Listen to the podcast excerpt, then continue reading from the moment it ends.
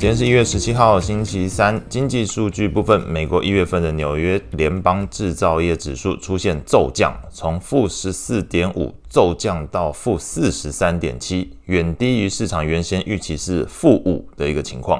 那同时，这数据也创下了二零二零年五月以来的一个新低。制造业指数表现疲弱，拖累油价下跌零点九五 percent，来到每桶七十一点九九美元。能源股也同步走弱。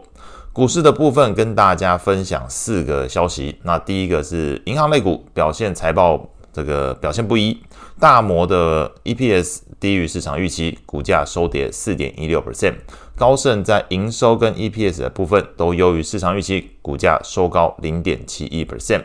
第二则消息传出，苹果是降价促销中国市场的手机，那使得股价是呃比较大的回落一点二三 percent。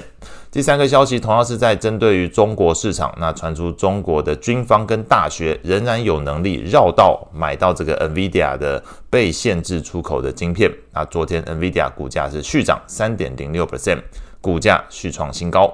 第四个消息同样是跟 AI 晶片有关。AMD 这个股价昨天也是大涨超过八 percent 哦，来到了这个呃八点三一 percent 的一个涨幅。那主要受到巴克莱是提高了目标价，从一百二十美元上调到两百美元。那原因是认为 AMD 同样能够受惠于 AI 浪潮，并且指出市场对于 AMD 的伺服器晶片需求强劲。中场来看，美股五大指数按照涨跌幅排序，分别是费半上涨一点三二 percent，纳指下跌零点一九 percent，标普下跌零点三七 percent，道琼下跌零点六二 percent，罗素下跌一点二一 percent。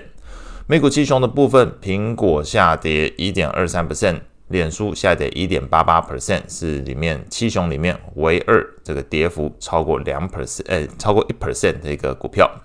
情绪面的部分，恐慌指数 VIX 上升四点四五 percent，收在十三点八四。C N 的恐贪指标状态维持在贪婪的阶段，指标读数七十。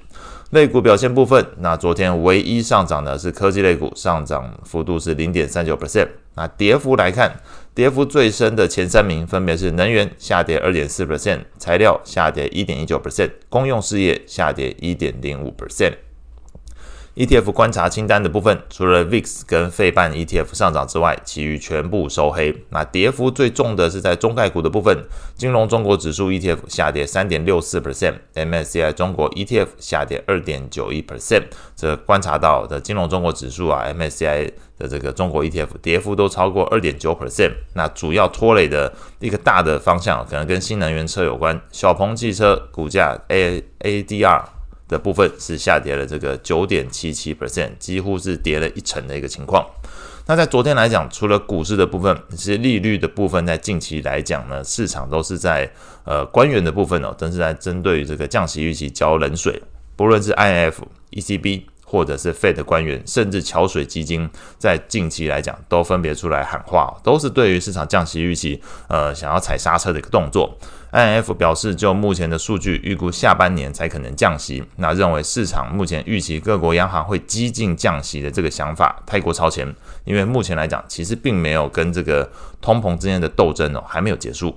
那 Fed 理事 Waller 则是表示，降息就算真的要降，这个动作应该要非常谨慎，那没有理由要像过去一样这样动作很迅速，一下子就开始。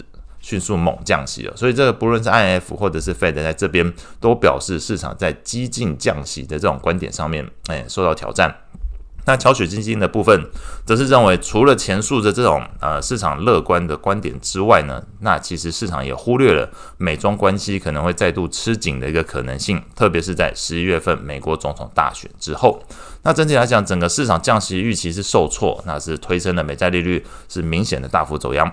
美国十年期公债利率是上升十二点三一个基点，收在四点零六 percent，是重新收复了四 percent 大关。